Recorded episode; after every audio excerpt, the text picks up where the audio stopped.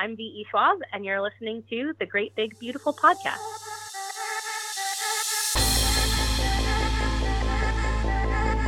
Well, we have one of those new talking machines. Now that is something. It plays music right here in our home. Progress is something we can't take for granted. Progress takes a lot of people wanting it and willing to work for it.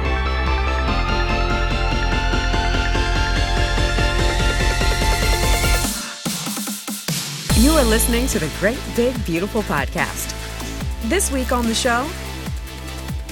I mean, it's been incredible. I have to say, like, during the the darkest parts of, I'm like, I don't want to do this anymore. The work is too much. Um, it's too stressful. You know, I get e- I'll get an email from, you know, like a seventeen-year-old g- girl who who just writes me, and they're like, I haven't seen something like this, and I love it. And that's, it's just, that's the exact reason I do this.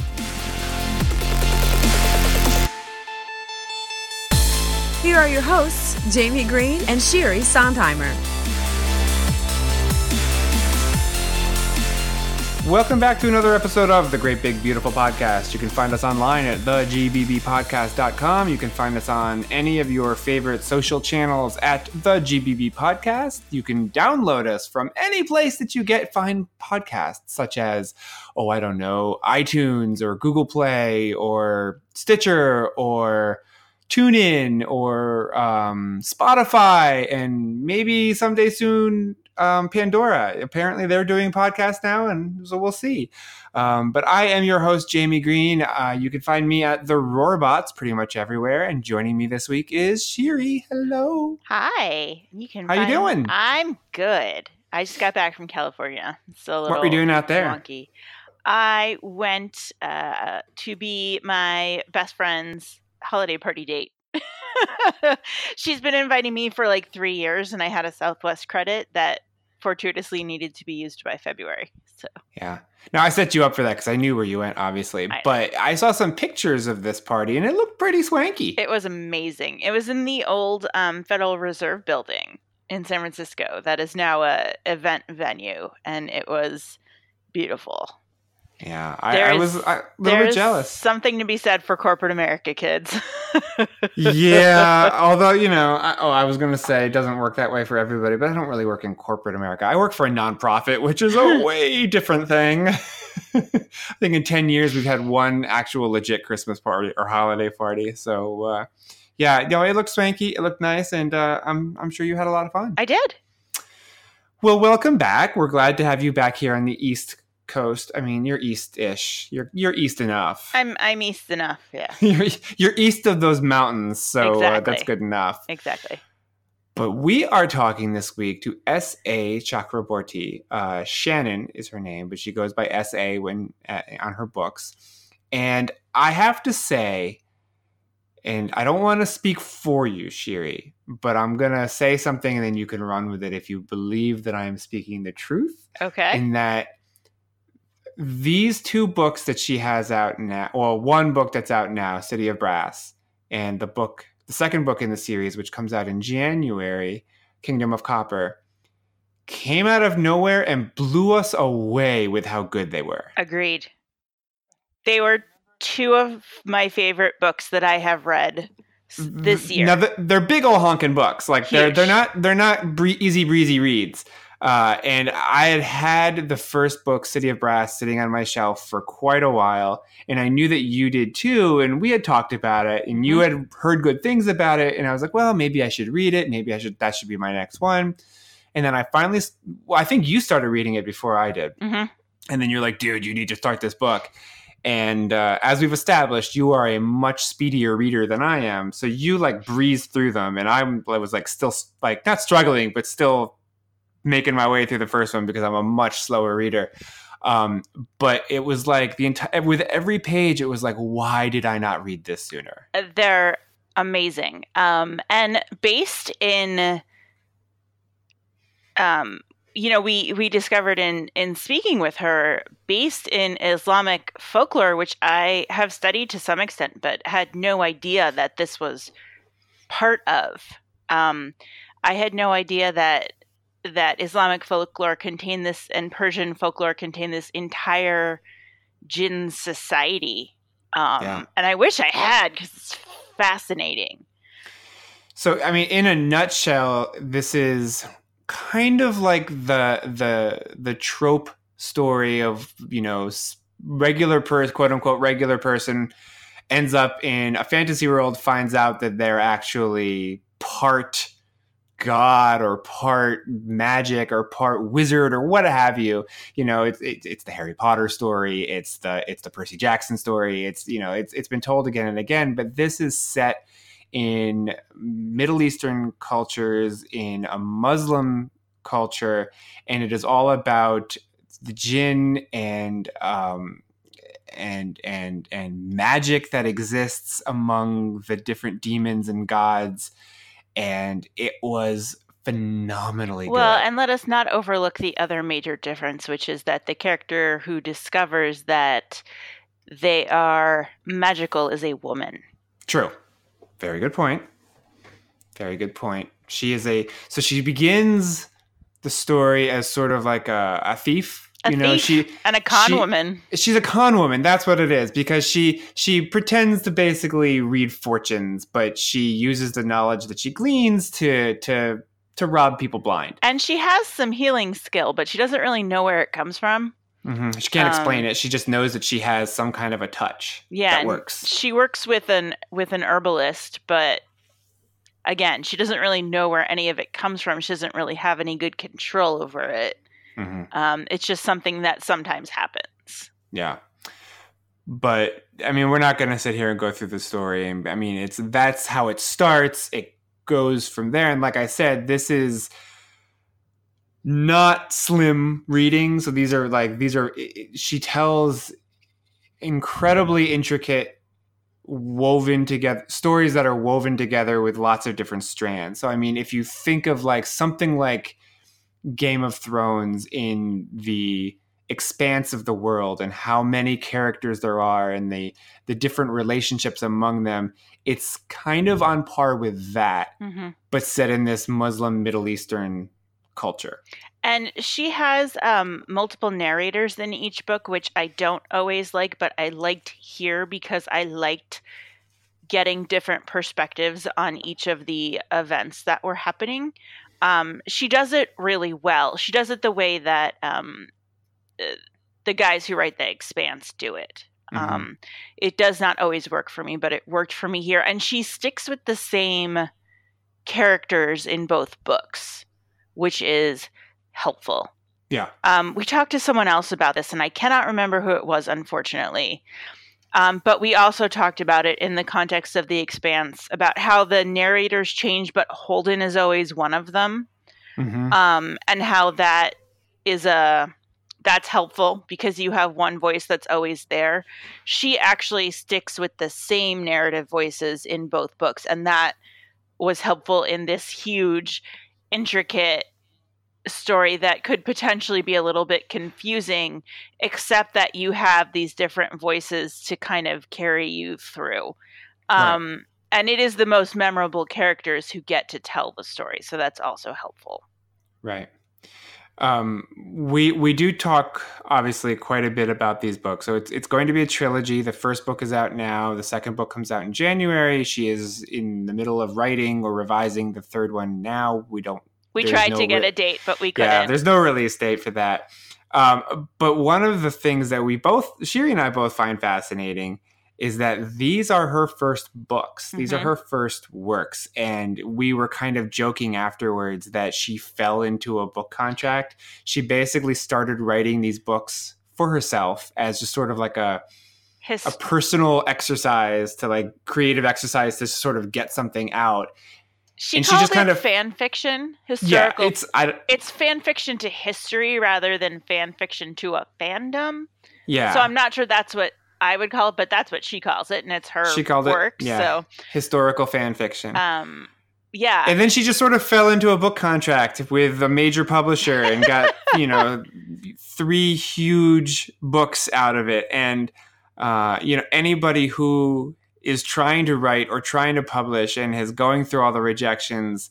Um, you might find a little bit here to sort of turn up your nose at and be like, huh, she didn't struggle, uh, but she did. You know, I mean, it's the, her uh, her story isn't all roses and, and all perfection. Everybody goes through a different story and a different path to success. But right. uh, for some people, uh, for for for Shannon Chakraborty, for Jane Yolen, uh, they it was just fortuitous. They happened to be at the right place at the right time and know the right people and have the right story to tell. Right. I think that if this were a different story, or if she had a different um, life experience, then maybe she wouldn't have, quote unquote, so easily fallen into publishing these books. And don't think that when we say that, we're saying that it's not deserved, because it no. is. No, absolutely. These books are yeah. phenomenal, and you know they're each they're each pushing seven hundred pages, and I read them each in a maybe four or five days.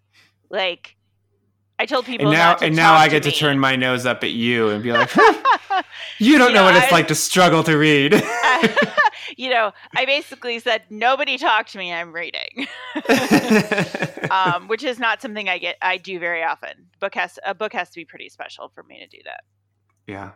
Yeah. These are good. They come with every recommendation I can give. Uh, I have not gotten to the second one yet, even though it's sitting on my shelf. Um, but it uh, the first one was just just that good that, you know, if somebody's saying, would you have anything to recommend? What have you read lately that's really good? You know, I'm looking to to branch out, read something different, read something I haven't read before. Mm-hmm. This is the first book out of my mouth for right. anybody who who is asking that now. We actually, um, even a friend of ours was asking for recommendations for his teenage daughter, and we recommended this series.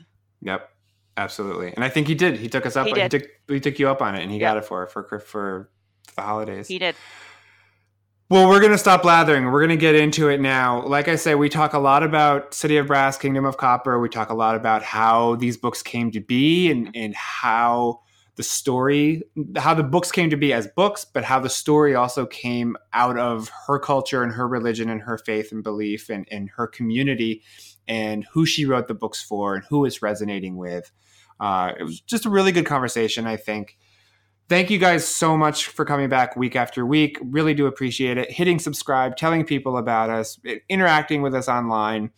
Like I said, you can find us pretty much everywhere that you can download podcasts at this point. The Great Big Beautiful Podcast, absolutely everywhere. We do hope that you hit subscribe, come back. We've got a lot of really, really good interviews coming up. And they really, I, I look at the interviews I have coming up, the episodes that are coming up in the next month, month and a half, and they're really, really incredibly diverse. Um, just in terms of the types of people and what industries that they're working in. But every single one of them to a T is a great conversation that I cannot wait to share with you guys. So hit subscribe if you don't already, and come back, and we will see you next week. Take care.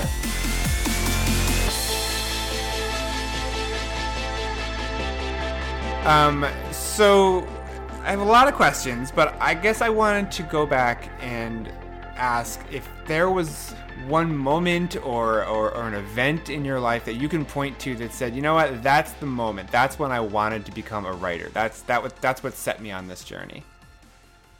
There isn't actually, um, because I kind of fell into this backwards. Mm-hmm. I didn't necessarily want to be a writer. I wanted to be a historian. Um, and it was something that I just kind of started toying with because I liked science fiction and fantasy. I'd written a little Harry Potter fan fiction when I was in high school, but I never thought about this as, oh, this is a career I could pursue. I just wasn't kind of raised that way to think that this was an option for me.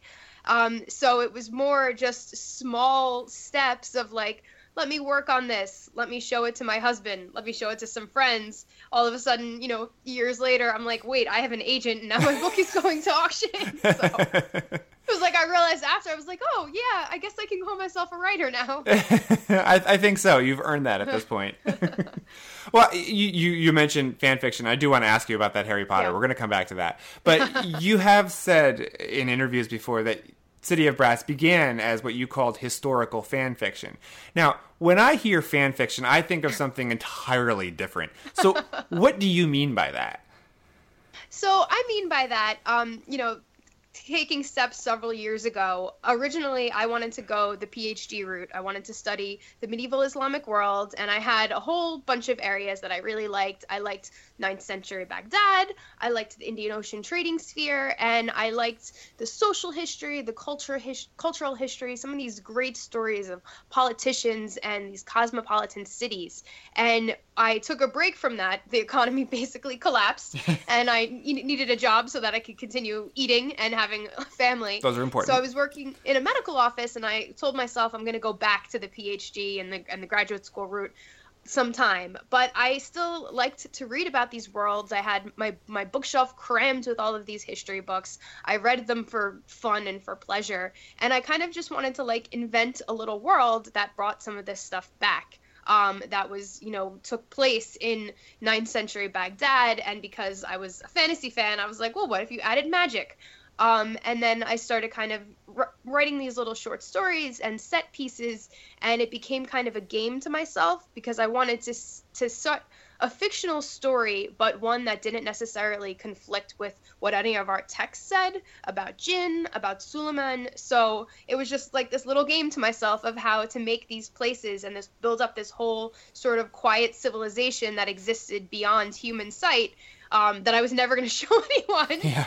And just, it was, like I said, it was a little bit of fan fiction. Yeah. So what led to that change of heart? What made you ultimately decide that, you know, this is, this has grown beyond something that I'm just doing for myself and I really want to share it? That was a slow process. I mean, it began quite simply when my husband was like, what are you always doing on your computer? And, you know, I showed it to him and he was like, you know, this is great. You should try to, you know, work on this more. And then, you know, it was like sort of a leap to find a, a writers group. I, I work with the Brooklyn Specul- Speculative Fiction Writers.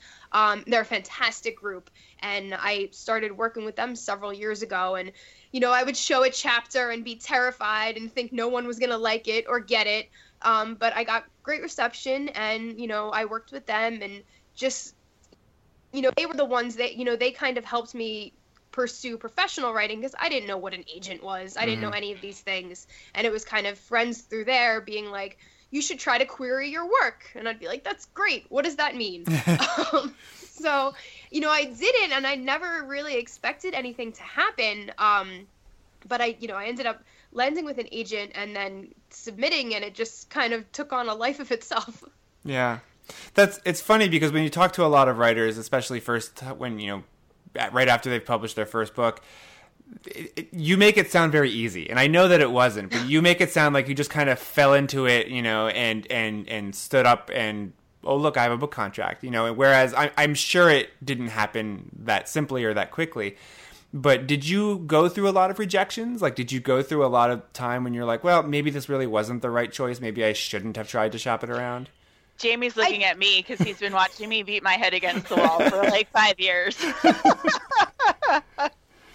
I definitely did. Um, it was interesting because I I did not expect to sell this book. I mean, at the point where I was querying and I knew a little bit more about publishing and the reality of publishing and the politics of publishing, I did not think many people were going to take a bet on a five hundred page fantasy inspired by the medieval Islamic world. Yeah. Um, and the first rejections I got were exactly the rejections I was going to expect. You know, the polite ways of saying this is too foreign, this is too different, you know, people aren't going to understand. And I was okay with that because I had my expectations just at the floor. Um, I was, you know, it was kind of just, I wrote the book, I was like, let me see what happens. Um, and it was interesting, both interesting and slightly disheartening that, um, it really caught on, of course, when I had the offer of rep from my agent, Jenna Zantian, who is, is new and has her own thing going on. And she was very passionate about the work. And, you know, once I had the offer of representation, a lot of these agents um, who had, you know, been saying things like, oh, it's too foreign, all of a sudden were like, oh, I'll take another look. So yeah. it was it was the experience I expected, um, but it, it, you know, it ended up well. Did you have to make any changes to the book? Like, you, with those rejections and those those critiques that it was too foreign or that they couldn't take the risk on such a long book set in an unproven setting, I guess. Did they did they give any any feedback that you then took and reworked the book, or did you just stick to your guns and say, this is the story that I was trying to tell? I was able to stick to my guns, and I think this is because I was just surrounded by a great team. My agent was incredibly supportive. My editor was com- com- completely supportive. My whole publishing team. Um, you know, now this was a privilege I had because I was able to select from different people, and you know, you can have that conversation first off. And you know, if you get on your your like high horse of being like, this is what I'm doing, and I'm not italicizing, you know, the non-English words, and I'm, you know, this I wrote this book for my community, and I'm not changing this. You know, you see how people respond to that. Um, you know, and I worked. I chose the editor and the agent who were like, that's fantastic. You should totally do that. Yeah. Um, and it was great because they could give me feedback on, okay, there's ways you could explain this, but never take it out. Right. And it was also nice because they let me keep in a lot of parts of the book, small details that I knew would not be necessarily understood by a non-Muslim audience, but I wanted them there. I wanted them there for my Muslim readers. Of, we have our own little Easter eggs of, oh, you know, that's, we catch that, that we're, we can have that and not, and it's okay that everybody else won't understand. Right. Because ultimately that's who you were writing for, correct? Yes, very yeah. much so. Yeah. Um, I, I, I wanted to ask, I mean, we're, we don't te- typically go like into the weeds with books and characters, but I want, I was curious, how much of yourself did you put into the character of Nahri? Like how much of her story is your story? I think some of Nahri's story is my story. I think a little bit more of Ali's story is my story, yeah. which I'm never sure how to tell people considering how they feel about the character. But with Nahri, I really wanted to kind of get at the idea of being a newcomer in a place and having expectations put upon you. Um, you know, she has imposter syndrome times a hundred, which is something that I could definitely relate to. Um, but I also kind of wanted to work with what it's like to be new in a community. Um, I'm a convert myself, and I put a lot of that of that feeling of you're introduced and you're expected to know certain things and, you know, speak the right way and have the right small actions and small behaviors. But if you're not raised in a certain way, that's going to take years to learn, um, if ever, if you'll ever feel like you completely fit in. So yeah. I definitely wanted to have that when it came to Nahri. Yeah. Um, and even just, you know, the ideas of, you know, how you would form new relationships if you weren't necessarily brought up a certain way, of that sort of feeling of being a stranger and on the outside. Yeah. Sorry, go ahead, Shiri. What are some of the elements of of the Islamic mythology that you find the most intriguing, you know, intriguing enough that you decided to include them in the fiction? I think the original concept of djinn, which is um, quite poorly understood by many, many sort of outside on the West, it's, you know, they, they think, they're like, oh, it's Aladdin and it's the big blue guy and he grants wishes. Um, but, you know, djinn in the texts are fascinating. You know, they're these long-lived creatures that live silently among us, um, and you know, they have their, it's said they have their own societies and their own, you know, civilizations. And as somebody who was really interested in history, I found that fascinating because, you know, if I had a time machine and I could go back and visit all of these places, I would love to. So imagine if, you know, you were a silent observer to just centuries upon centuries of, of humanity. That's, that's very cool to me. So I, I, that was one of the things I really wanted to use and incorporate because I think it's fascinating. How much, I mean, I know you said that you you were, you know, in PhD and you took a lot of classes and a lot of research, but how much research did you do specifically for this book? Um, or you know, books, people, I should say, sorry. Yeah, people ask me this all the time, and I'm never sure how to answer because it kind of was, the research almost came first, mm. and the book was born of that, and, and I'm fortunate in the position that I, I kind of know my particular field enough to be to be writing a scene and go, oh, I need to know or check this, and I can kind of go straight to the book or to the source that I need. Mm-hmm. So I still read about more. Um, I had to do a bit more. I wanted to pull in, especially for the second book, more about um, medicine and some of the tr- traditional healing methods. So I did read up more on that. Um, But a lot of it just kind of comes from stuff I've already studied or stuff that I've always wanted to learn more about. Um, I, I had I have an interest in sea travel and, and, and the boats and everything that were used. So for another section, I needed to read a little bit more about that. Um, and it's it's great. I love being able to do it. How did you keep track of all the court politics? Do you have like a giant murder board or like a giant string web or something? Or I don't have a giant mor- mur- murder board, but you know what? I like the idea of that. And we might have to work on that. Um, I don't know. I just, I, you know, I have my, my background. I, I keep notes on, oh, you know, this happened and this happened. Um, but I like politics. Um, you know, even before history, sort of international politics was going to be my thing.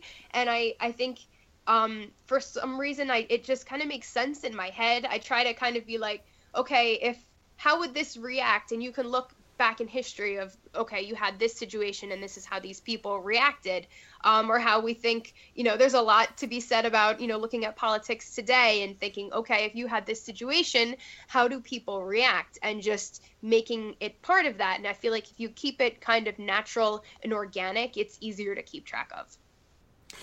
Is it hard for you to walk that line of keeping the setting and and the cultures historically accurate but still be a fantasy? Like, is is there a line at which you you try to stick close to, so it's it's it could still be believable but still retain some of these, you know, fantastic elements? Yeah, I think I'm lucky in the fact that it's it's set in our world, but it's set in sort of a slightly magical version. So, you know, I can take a history thing and go, okay, sailboats were not invented before this date, or they did not have this certain ingredient before this date, and not violate that. But that doesn't say, hey, once boats were invented, nobody said, you know, they couldn't be sailed by magic. Right. So it's kind of just adding adding to that. You know, I try to try to stick with when certain things happen and, and certain facts, um, and then just add to add the magical element on after. Yeah. Does being a person of faith help with that as well? I don't know. I mean, I kind of divide my own religious practice from the book. It's funny because I, I talk a lot about um, magic and sort of even the czar scenes from the first from the first book, um, but my own practice is quite boring and orthodox. But so, you know, I kind of view it as like, this is interesting more than this is actually applicable to my life. Mm. Um, and it's kind of cool just, you know, like to see how people worked that in history, because there's always been, you know, this sort of debate in, in our own text of, you know, can you tell this story? It has magic in it. Or, you know, can you say this? Does it violate this? And it's just interesting to see, you know, from a, from sort of a human perspective, the different ways people have kind of worked that out.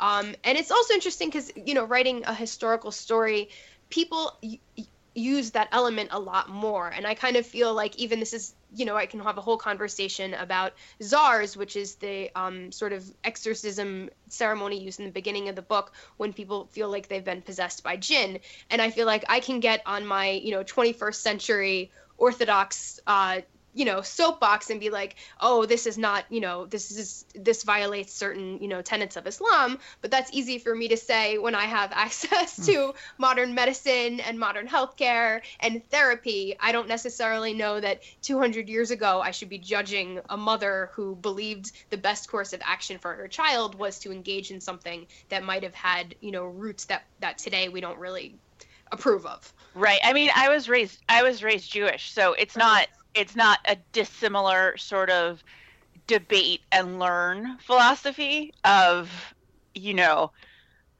discussion about things and debate about things. And as we learn and, and adapt about things. So I definitely, I hear what you're saying. Yeah.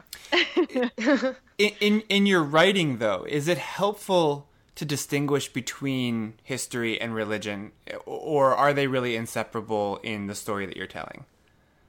I think religion is an inseparable part of human society and history, um, really no matter what you think about it. Mm-hmm. Um, this is my favorite time of year for people to tell me we live in a secular society. Same. Um, yeah, it's just a huge, it's a huge part. And as I feel like as a storyteller, especially if you're setting anything, any story involved with people, you really do yourself a disservice from not having that element. From everything, you know, the way we eat, the holidays we celebrate, the way we interact with each other, um, a lot of that is built in, you know, to a religious background, and you don't even have to be a believer. Not being a believer has its own, you know, statements in, in society. So I think it's something that, you know, you should really use when you're coming up with a world. And then to take it back from sort of religion and society, faith for a lot of people is a huge motivator. Um, it can be a motivator for evil. It can be a motivator for good. And it's it's when you're telling a story and you're kind of getting into characters. I'm, for me as a person, this is kind of how I think when I write Ali, um, you know, it means a lot to sit in the quiet of your soul and feel torn between what your religion says and maybe what your family says. Um, you know, the fact that, you know, when you're you're despairing, that you would turn to prayer. And I feel like ha- having had those experiences, I do try to bring that to the book. And I feel like a lot of people have that. I, I think even for people who are not religious or are religious, you do experience, you know, these strong emotions and, and, and spirituality. And I think bringing that in adds an extra level to characters. I love when people are like, are you, are you taking a couple of days off for Hanukkah? And I'm like, that, that's not a thing. um, exactly. So, yeah, that, that's just not a, a, a thing that Hanukkah's not that big of a deal, because you guys think it is because of Christmas. Give Mithra his hat back, please. Yeah, I mean, there's a whole conversation to be had about the roots of Christmas. um, so I do follow you on Twitter, and I saw recently that um, you are taking a trip to the British Museum to yes. look at an exhibit of weapons, which, as a fellow girl who likes weapons, I thought was awesome. Um, What what is really interesting about that exhibit that you're going to, to take a look at it? That's a big trip. So yeah, so this one's not actually about weapons, although to be fair, I would do that. I would do that. That's this, like, oh, yeah, this one is about oh. they're having a special yeah they're having a special exhibit um about Assyria, and it's just, I've heard from friends who have been, particularly academic friends, that you know you don't often see all of this material collected together, and the way it's presented um, with certain lights illuminating how the reliefs and everything were painted. Everybody I've talked to has said it's spectacular. Um, and I, so I've been watching this. It only, it's only there for like three, four months, and I've been quietly jealous. And then, you know, there was another exhibit on, on you know, historical magic at um, another museum, and then another friend was like, "Oh, you have to go and see, you know, the new Islamic art galleries. mm. at, you know, the V and A are fantastic." And people kept telling me this, and I was like, "I can't really arrange a trip to London just to see stuff from the sure, Islamic world." Sure, can you I? can. Like, yes. Yeah, there's a lot to unpack there, but, um, but I'm going, and it's it's funny because even I was trying to arrange care. I have a I have a young child.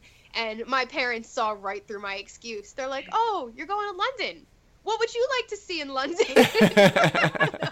And as soon as I started to be like, "Well, they're having an exhibit about Iraq," with just everything, the, the excuse for it went completely away. It's for work. Yeah, it's exactly. research. It is for work. um, since I did bring up weapons, even though it's only tangentially related, um, I noticed that um, you choose the weapons for your characters very carefully. This is a totally weird me question because I'm fascinated by weapons. I have a whole Pinterest board of weapons as a writer for my characters.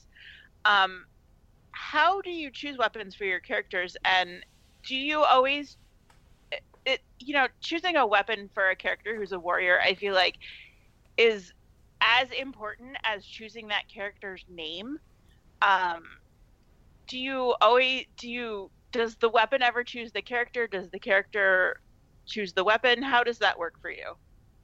Well, I know, this is a totally random question. I'm so It's sorry. Not a random question. Um, it's funny. I try to keep it a little rooted in the own, in the own sort of mythology I've built for the world. That if I say, okay, this group, um, was, was punished by, you know, the Prophet Suleiman and sent to the Indus Valley civilization, you know, three thousand years ago. I tried to think, okay, we have creatures who have been used to using magic to defend themselves. They're sent off. They don't have much magic. What in that area would they use? Would they look to see what the humans were using? Would they look to see which metals were available? So I tried to kind of be like, okay, if they said, you know, how do we fight? And they looked to the humans nearest them, what weapons they would pick up. Um, for... Dara, it was very easy. You know, I, I wanted him to kind of come from, you know, the steppes of, of Iran and Central Asia, and they are renowned archers. I mean, they were really, you could say they were the first to invent sort of like, you know, the mounted archery and, and the ways you would do that. Even today, you can see some of the, the um, you know, just you have people who recreate this, and it's incredible. I mean, it's it's astonishing to watch. So I very much, you know, I knew I wanted to have that element of his character before, like, there was a plot. So, you know, it was just so emblematic of, of the region and the history and everything, where I wanted to have this warrior character. It was kind of like I couldn't have chosen anything else. One of the things that I, since we're talking about process, um, found really fascinating is I, I was reading, and you said that when you hit a wall or you have quote unquote writer's block, you just write side stories, like side quests or, or, or stories set in the world in a totally different time. How does that help you? And I mean, if you're if you're stuck, if you think that you have writer's block and you're stuck with the main story, how can you sit down and write a short story set in the same world? When I have writer's block, um, and I don't have it often, I now have the opposite problem of just not having enough time to sit down and write. Mm-hmm. So by the time I sit down, I'm usually have, you know, fifty things I want to work on. Um, but a lot of times my thing is more, I want to tell a story. It's more the actual sitting and writing and making of prose that I'm I'm struggling with.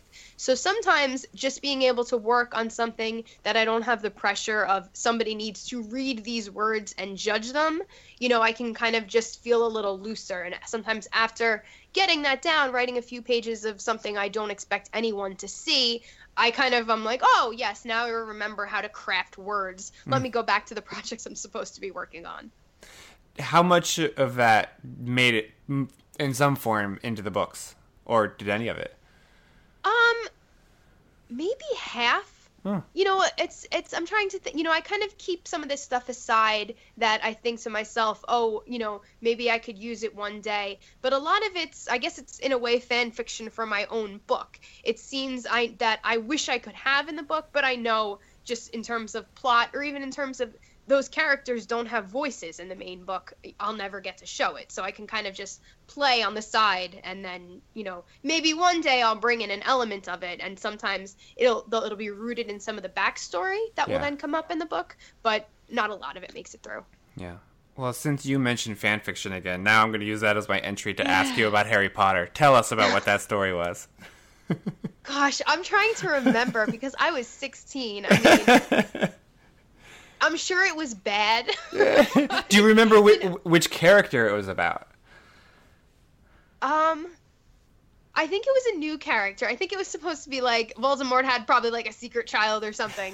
Gosh, I'm trying to think, because for the longest time, you know, I wrote it when I was in high school, um, like younger in high school, and I enjoyed doing it. You know, I, I with a friend of mine, you know, we would we would post it and, and, you know, work on each other's. And then I got swallowed by college and like, forgot about it, then started writing my own story, and then I was like, in the back of my mind, I was like, didn't I used to do things with writing? And I had my friend, you know, years after bring it up, and I was like, oh yeah, you know, that's I, I forgot about that, and I don't know that I want to go back and look for that. Yeah, like I'm a little scared to go back and read that at this yes, point. Yes, but it was like fun. I mean, I, I, I love it. I think, you know, sometimes people ding on fan fiction, and it's all, I mean, why? People are enjoying reading and writing and creating and playing in worlds, especially, you know, if as a writer, like if I, if I felt like I created a world that was expansive enough that people could set their own thing in, that's fantastic. Was it Victoria who told us she, she for many reasons, can't read the fan fiction, but yes. she has her agent read it? Yeah. Vic- oh, really? Vic- Victoria yeah. Victoria Schwab has said there, she's like, she blamed it on the law. She's like, there's whole, there's like legal issues with her reading fan fiction that's based in her worlds, because if she were to inadvertently take a plot point or something that appeared in one of those and then use it in the actual book, then the fanfic writer could come after her for copyright infringement, basically. But, but she has her agent read it yeah. and uh-huh. summarize for her, and she particularly enjoys making her read some of the, uh, shall we say, racier yeah stuff. Oh my God. See, and that's what I meant, like we was the, at the top of the conversation, that's what I typically think of as fan fiction. So when you called City of Brass historical fan fiction, yeah. I was like a little confused, because like no, no I don't see it. I know. I think I was kind of, especially when I was younger and I wrote it, I was quite sheltered. I really realized some of those elements until I was older, and you know, people were like, you know, bring that up. I was like, oh, oh, oh yeah. okay, that's it's, that's what that is. It's it's fan fiction that a history nerd would write, and I love that. Yes.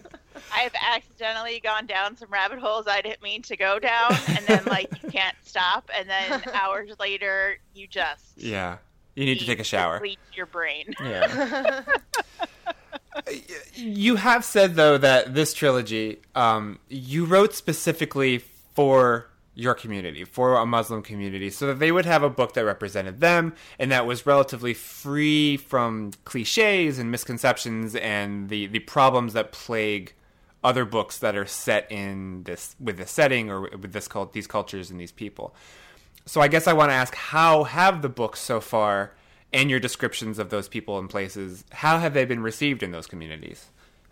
I mean, it's been incredible. I have to say, like, during the the darkest parts of I'm like, I don't want to do this anymore. The work is too much. Um, it's too stressful. You know, I get, e- I'll get an email from, you know, like a seventeen-year-old g- girl who who just writes me and they're like, I haven't seen something like this and I love it. And that's, it's just, that's the exact reason I do this. I yeah. mean, I, I didn't really think, um, when I was kind of putting it out there, you know, I talked about like, you know, I wasn't sure if I wanted to publish or anything, but another one of the breaks for me was when I was working, I want to say it was like ten years ago. Um, and I lived in Brooklyn and I was, I, you know, I was, I worked at my local mosque and I was the volunteer coordinator, and it came out the whole N Y P D spying thing. Mm-hmm. And it was just another thing of like, you know, it was like, we just couldn't get a break. And it, particularly at the time, you know, I was working with a lot of kids trying to help them find, or kids, I say kids, but you know, people going into college, trying to find, you know, work that they could do for nonprofit organizations of volunteering.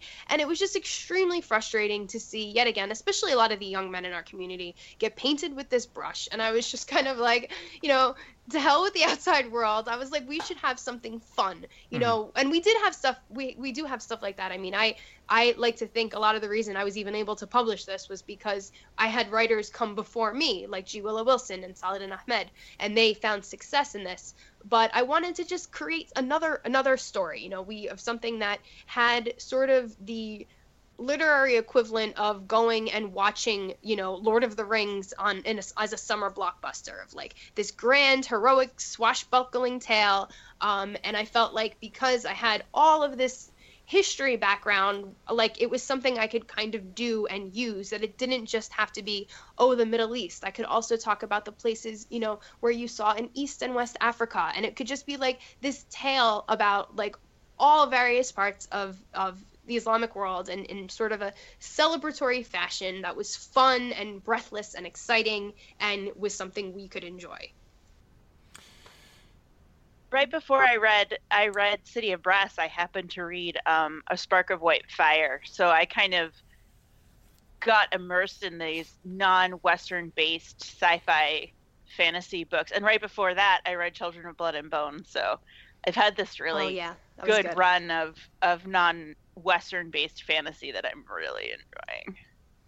Yeah, there's great stuff out there. I feel like there seems to finally be a point. Um, you know, the voices have always been out there. The writers have always been out there. You know, they've just been told, oh, we don't have a market for this, or oh, we don't have this. So it's like, I feel like it took the smashing success of a lot of books like this, and people are like, you know, the very white face of publishing is starting to kind of be like, oh, mm-hmm. people read these things. Maybe we should publish more of them. And there is still so much work to do. Um, but it does feel like finally more and more of these things are being published and, and pushed and promoted right as these writers deserve. Mm-hmm. Yeah. Um, what's another thing that's interesting is that, and I don't quite know how to word this, but books like yours and books and shows like Game of Thrones, you know, like they, they immerse the reader, the viewer in this completely other context. But then you get totally wrapped up in these political wheelings and dealings of this world that you really have no stake in. What is it, do you think, about that escapism that we're able to really connect to those um, political machinations, but yet still so remain so detached from our own very real political system? Like, what? Why do people, from your perspective, like, why do people still draw that line that it's okay for me to care about Game of Thrones and who's sitting on the Iron Throne, but I really don't care about Congress? I really don't care about the very real things that affect me. Um, I don't really know, because I feel like I don't know a lot of people like that. Okay. Um, to be honest, I'm, I try to stay fairly politically engaged, and I feel like that's, it's, when people say things like that, it's a very privileged position to not yeah. have to worry about those things, because those politics that, you know, some people are like, oh, it doesn't affect me. Well, it very much affects a lot of people. It kills people. Um, and I think, you know, to to kind of just say that it, it's escapism necessarily doesn't work. I mean, I know when I'm writing, I very much try to bring in elements of that. Um, It's funny because for everything I've seen, some of the reviews they, you know, that are always like, oh, you know, S. A. Chakraborty writes about this because it's, you know, like it's Islam and like that's a conflicted region and they're, you know, they have their terrorism problem. And, you know, the second book is all about, you know, working from a position of privilege to realize your your ruling class has destroyed many elements of this. And I mean, there is just as much about the American political system in this book. I mean, I, I wrote this this this certain scene in the first book um, when Ali's standing in the quarter that his family has taken over, and you know they it's that view that that could have been a scene from an American soldier standing in Iraq, um, and you know there's those elements that you know this is what humans do, and and this is the way things have kind of always been done with with oppression and uh, persecution, and I think those are very real things, and I think examining them in fiction is good because it's a vehicle for people to discuss it in a way that maybe, you know, it wakes them up of, oh, if this happens here, mm-hmm. you know, maybe how does that apply to my own society? Mm-hmm. Yeah, I think I think you're absolutely right. I think the people, you know, that, that mindset that I can escape into these fantasy worlds because it's fantasy and it's escapism and, and not worry about the real world. I think those people also are missing the author's true intent in that, you know, like they're, they're actually commenting on the real world or they're actually making parallels. And I think it just flies over a lot, far too many heads, which is just terribly unfortunate. Well, and as someone who lives in Pittsburgh, I can tell you yeah. that uh, all of a sudden it's going to could happen around the corner. Yeah. Yeah. Literally. Literally. Yeah. So. Um. People should pay more attention, maybe. Yes, exactly.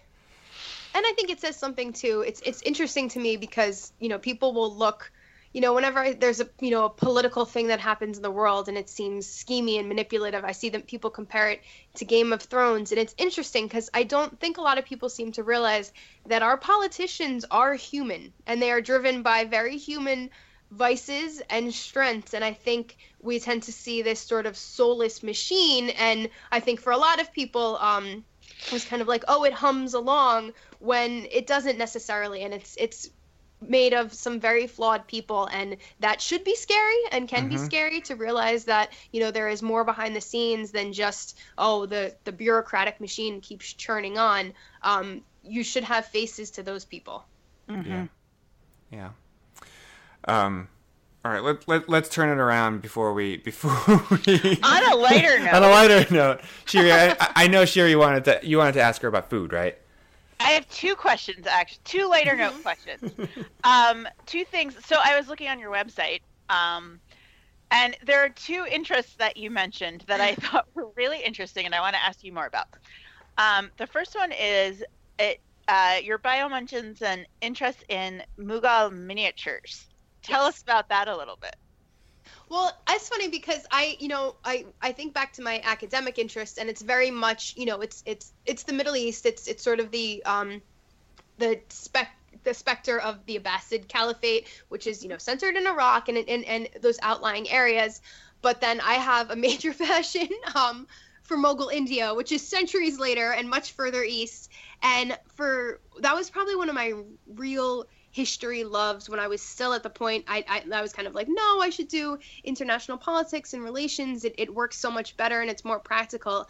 I just got really captivated by the art. Um, it's absolutely beautiful and astounding, and and I I just like I would go in college and stuff to to museums to see this stuff, and I'd never seen art like that before, and I just I love it. I mean, if you ever get a chance to go in, into some of the galleries that exhibit this stuff, I mean, it just the detail is incredible. I, the the faces are like so small, and they can, you know, communicate so so much, and it's, you know, it's it's incredible. It's it's just that's not like I have absolutely no academic background in describing that stuff. I just love it, and I I love the way that, you know, the they commission books for a lot of the older folk folklore. So you see, you know, it's a Mughal Indian book, but it's, you know, an older Persian story. It's just, it's great. It's like this whole like cultural syncretism thing you have going on. I went to college in D C, so we used to go to the National Gallery a lot and look at, oh, at okay. their collection. Yes. Me too, yes. I, the Sackler, I used to go there when I was in college. Yes, me too. Yes. Where did you go to school? American University. Okay, I went to G W. Oh, okay. Yes. It's okay. We don't have to fight. I'm not going to fight. I have no. I, I'm not a big defender. We'll um, just leave it at that. Okay. Okay. Um, the other thing I noticed, because it's totally something that I would do, mm-hmm. is that um, it's your bio also said that you like to recreate medieval meals for your family, and I must know more about that. So I do that, and it's funny because I I. in recent months, I've started posting some of the results and recipes on Twitter. I love to cook. I mean, I've loved to cook since I was a kid. And it's interesting because you see a huge growth in cookbooks um, in the medieval Islamic world. It's kind of like, in terms of historical cook- cookbooks, we have like a couple from the Roman time, a couple from um, Babylonian times, then really nothing. And then there's just this explosion of cookbooks in the Middle East from like the ninth through the thirteenth century. And if you delve into it a bit, it's great. I mean, not only was cuisine considered a high art, you know, this was something, you know, people competed in this. And it was sort of a holdover from the um, pre-Islamic Persia of, you know, that princes would, would have sort of cooking competitions, and, you know, everything was like fancy, and it was a, a form of prestige. So these cookbooks are preserved, and there's a lot of them, and you can find great English translations of, of a lot of them. I mean, there's probably at least a dozen cookbooks you can go out and find out there. And I like to cook, and I really like to see the different ways, you know, recipes have changed and evolved. Um, some of the cuisine, you'll look at it and go be, and you can see parallels to, you know, contemporary regional cuisine, and some of the stuff not at all. And it's just, it's fun. I like to kind of play with it and play with ingredients and see if I can recreate it. Um, Because it's very good. I mean, these recipes are not necessarily, you know, street food or what most people ate. In fact, they can be very snobbish. Um, if you're reading the description, they're kind of like, you know, this is not for common people. Um, so it's, you know, these recipes, you're creating things that would have been on the banquet of, you know, a sultan. And it's, it's, I just, I find it a lot of fun. So was the, was, so the cooking contest in, in Kingdom of Copper is based on something that would have actually happened? Absolutely. That's so cool. And I had so much, I, I don't think I've delighted in writing something as much as I have the cooking competition in the Kingdom of Copper.